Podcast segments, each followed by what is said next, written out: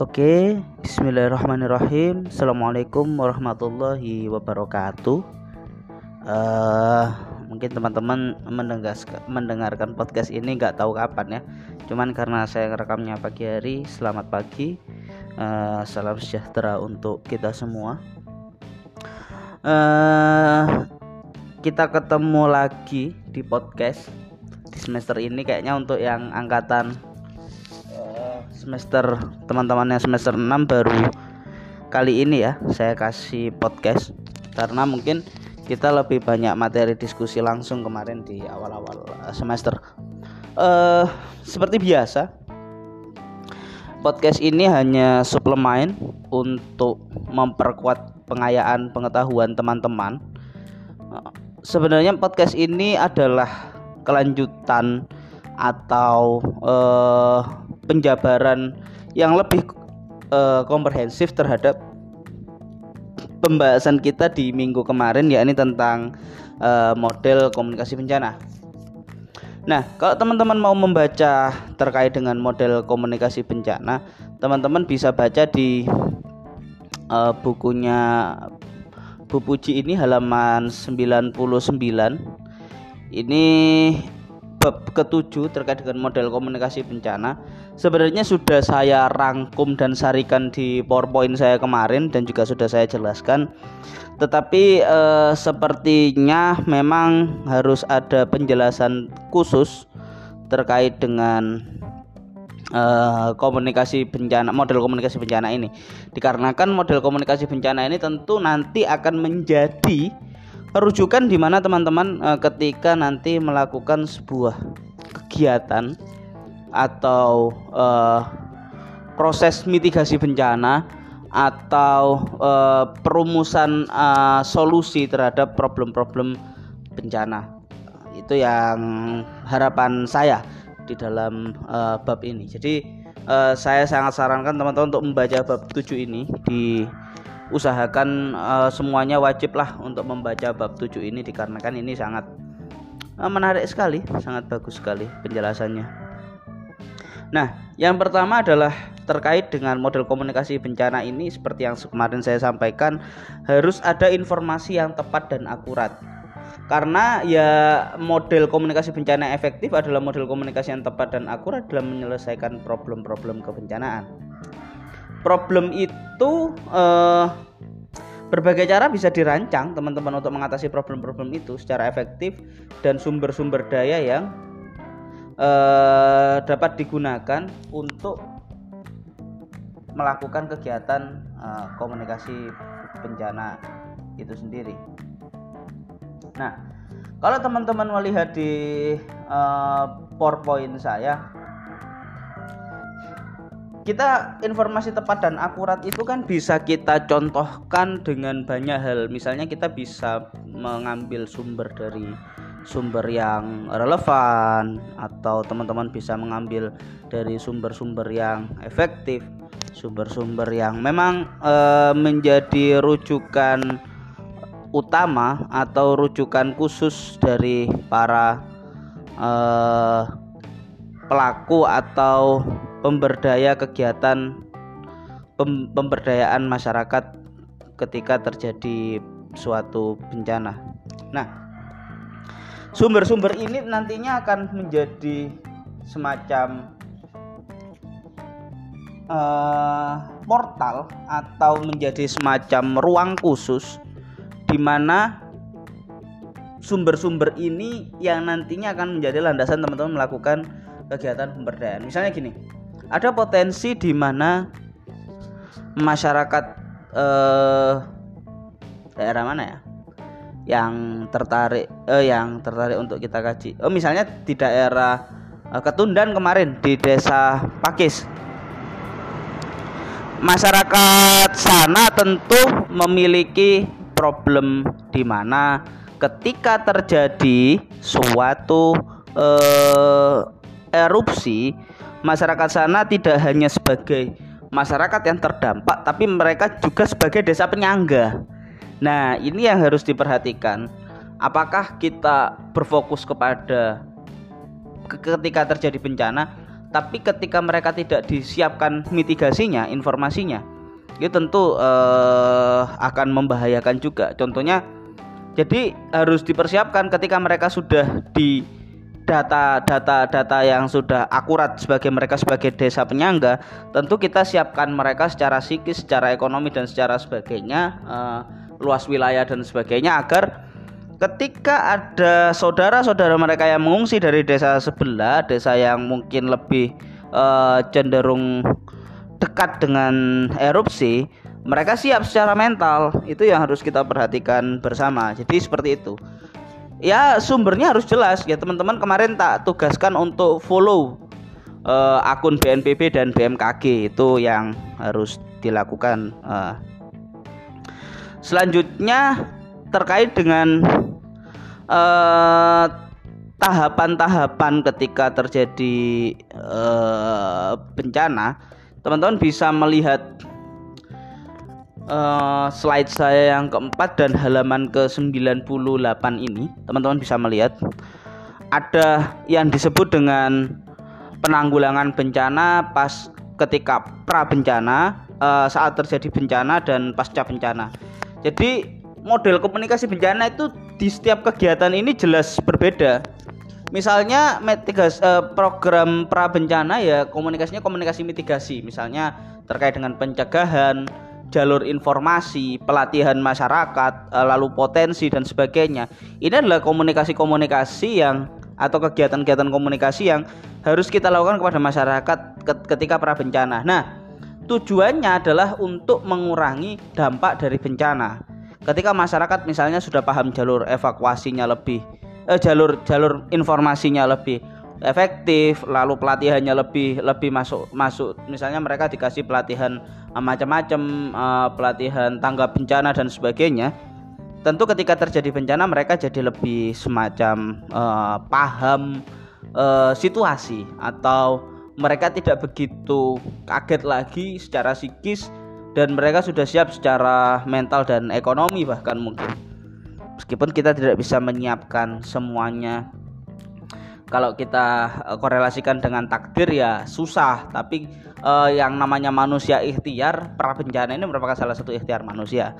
Nah konsep mitigasinya jelas harus jelas. Kita misalnya punya desa penyangga kita misalnya punya problem uh, program banyak misalnya program uh, ya itu tadi desa penyangga sister village atau misalnya kita punya program di mana ada program dari BNP BPBD atau BPBD Badan Penang, Penanggulangan e, Bencana Daerah dan sebagainya itu ada semacam seminar-seminar pelatihan-pelatihan yang tentu bisa dimanfaatkan oleh e, masyarakat. Dan masyarakat harus tahu informasi itu itu ketika pra bencana. Saat terjadi bencana ya mereka ya harus tahu informasi-informasi atau kita komunikasikan terkait jalur evakuasi itu seperti apa living kit lalu hunian dan pengungsian itu tentu harus di e, beritahukan kepada masyarakat agar mereka tidak kebingungan. Nah, ketika pasca bencana terkait dengan rekonstruksi dan pemulihan ini jelas harus disampaikan juga bagaimana e, membangun kembali suatu desa. Mereka misalnya ketika sudah tahu e, erupsi akan menyerang desa bagian itu tentu desa bagian itu kita usahakan untuk uh, lakukan beberapa hal Nah ini kita perlu berkoordinasi dengan banyak banyak banyak pakar. Tidak hanya orang komunikasi di sini, ada orang planologi, tata kota, tata tata tata ruang, ada orang e, psikologi juga, ada orang ekonomi, ada e, teknik sipil dan sebagainya. Yang tentu untuk penanggulangan bencana tidak bisa diselesaikan oleh e, satu bidang ilmu saja. Nah, kadang kesalahan kesalahannya itu kita sudah punya banyak bidang ilmu malah komunikasinya yang tidak jalan ya itu yang harus diperhatikan. Jadi ketiga model ketika terjadi bencana ini harus teman-teman perhatikan serius.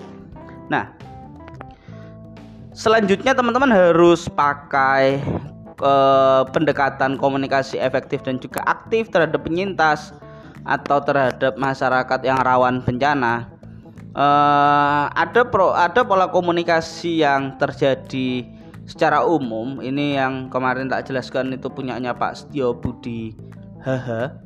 Itu ketika terjadi bencana adalah kita melakukan komunikasi di mana ada semacam integrasi antara baik itu stakeholders maupun uh, misalnya pemerintah, masyarakat, dunia usaha, komunikasi uh, perguruan tinggi dan sebagainya ini tentu juga akan memperhatikan uh, berbagai macam koordinasi tersebut. Nah, yang menjadi masalah adalah ketika pihak-pihak tersebut tidak memiliki wadah khusus. Mungkin sampai sekarang belum ada portal khusus di mana pihak-pihak uh, itu bisa berkomunikasi secara efektif. Ada beberapa kasus misalnya bahkan pihak-pihak itu tidak tahu kebutuhan-kebutuhan masyarakat yang terjadi. Uh, ada informasi butuh popok, semua pihak nyumbang popok. Akhirnya popok bayi itu membludak dan tidak dipakai. Padahal ya kebutuhan pokok popok itu harus dicatat juga berapa misalnya kebutuhan pokok berapa, lalu pokok dewasa berapa, pokok anak berapa dan sebagainya itu tentu harus diperhatikan. Tapi ndak. Nah, akhirnya dari pihak dunia usaha mereka dengan CSR-nya menyumbang popok, uh, pemerintah memberikan popok, lalu masyarakat swadaya mereka memberikan popok dan sebagainya. Ya akhirnya di penampungan uh, bantuan, di penampungan bantuan uh, yang akan diberikan ke tempat uh, uh, pengungsian oleh masyarakat yang terpapar bencana itu full popok. Padahal popok ya memang butuh tapi tentu ada batas maksimal kebutuhan mereka dan sebagainya itu tentu harus diperhatikan. Nah, yang selanjutnya ada terkait dengan transparansinya, ketransparansian ini.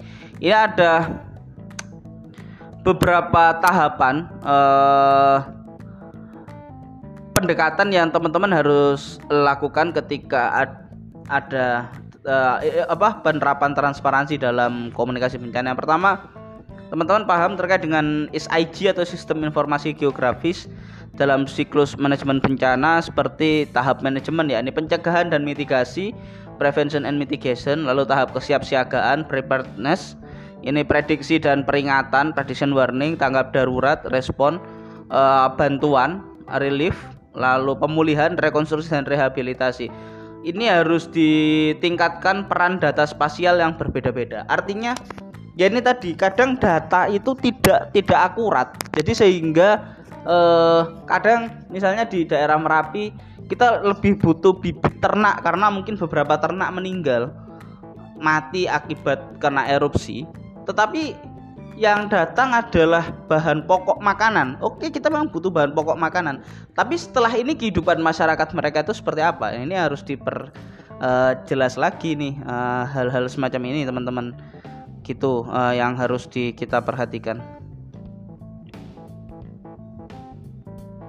Nah, untuk menyamakan kebutuhan dan informasi masyarakat terlebih harus menyamakan persepsinya melalui uh, komunikasi bencana. Jadi uh, menurut Hidu dan Hidu ini ada beberapa landasan yang membangun komunikasi bencana efektif yakni customer focus. Ini terkait dengan memahami apa yang dibutuhkan oleh masyarakat. Kadang masyarakat tuh nggak paham kebutuhannya sendiri. Ya kita yang harus menginterpretasikan. Lalu ada leadership commitment. Nah ini uh, komitmen uh, pemerintah. Ini bagus sekali seperti uh, beberapa hal yang terjadi dalam uh, kegiatan kegiatan yang terjadi. Misalnya ketika Pak Jokowi datang dan sebagainya. Lalu ada situational awareness kita paham situasi. Kita misalnya enggak, enggak mungkin misalnya mengkritisi atau menyinggung-nyinggung perasaan masyarakat ketika terjadi uh, bencana terkait dengan hal-hal yang mereka uh, butuhkan. Itu harus kita pahami komunikasi apa yang dibutuhkan atau uh, penguatan seperti apa yang dibutuhkan ini nanti uh, kayaknya ilmunya Bu Rayinda sekali bagaimana mem, uh, membuat orang termotivasi atau membuka semangatnya lagi. Nah, selanjutnya ada media partner. Nah, ini yang kadang tidak dimaksimalkan karena apa? Uh, jurnalis itu pasti butuh warga, butuh uh, jurnalis itu pasti butuh berita. Artinya kita yang harus uh, proaktif untuk membuatkan rilis. Kadang jurnalis itu menginterpretasi sesuatu di lapangan tidak sesuai dengan realita karena mereka mungkin datang hanya sejam dua jam di lapangan lalu membuat sebuah reportase dan kadang uh, memang masih banyak tapi tidak sedikit juga yang tidak menerapkan sistem cover both side.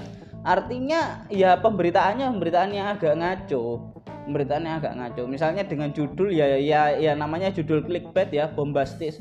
Teman-teman pasti sudah paham lah di di uh, jurnalisme online dan beberapa mata kuliah lain.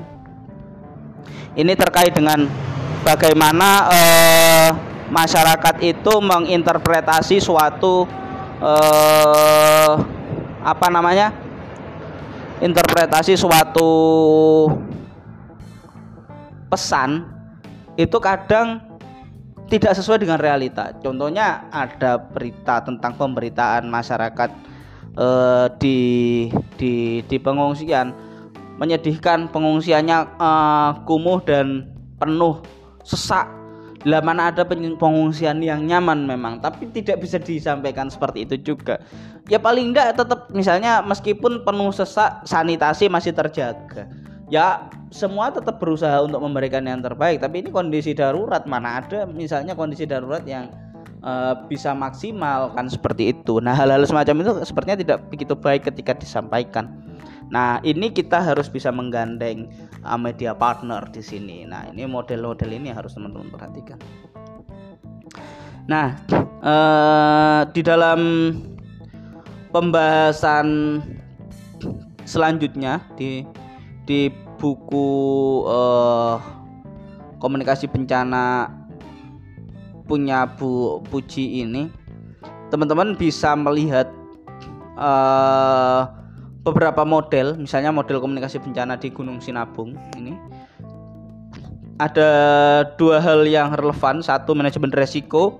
Uh, yang kedua manajemen krisis. Di sini uh, berupa perencanaan pengembangan oleh pemerintah termasuk BNPB, Bupati, BPD dan pihak lainnya ini bisa dilihat ada dua ada dua hal yang sentral di sini.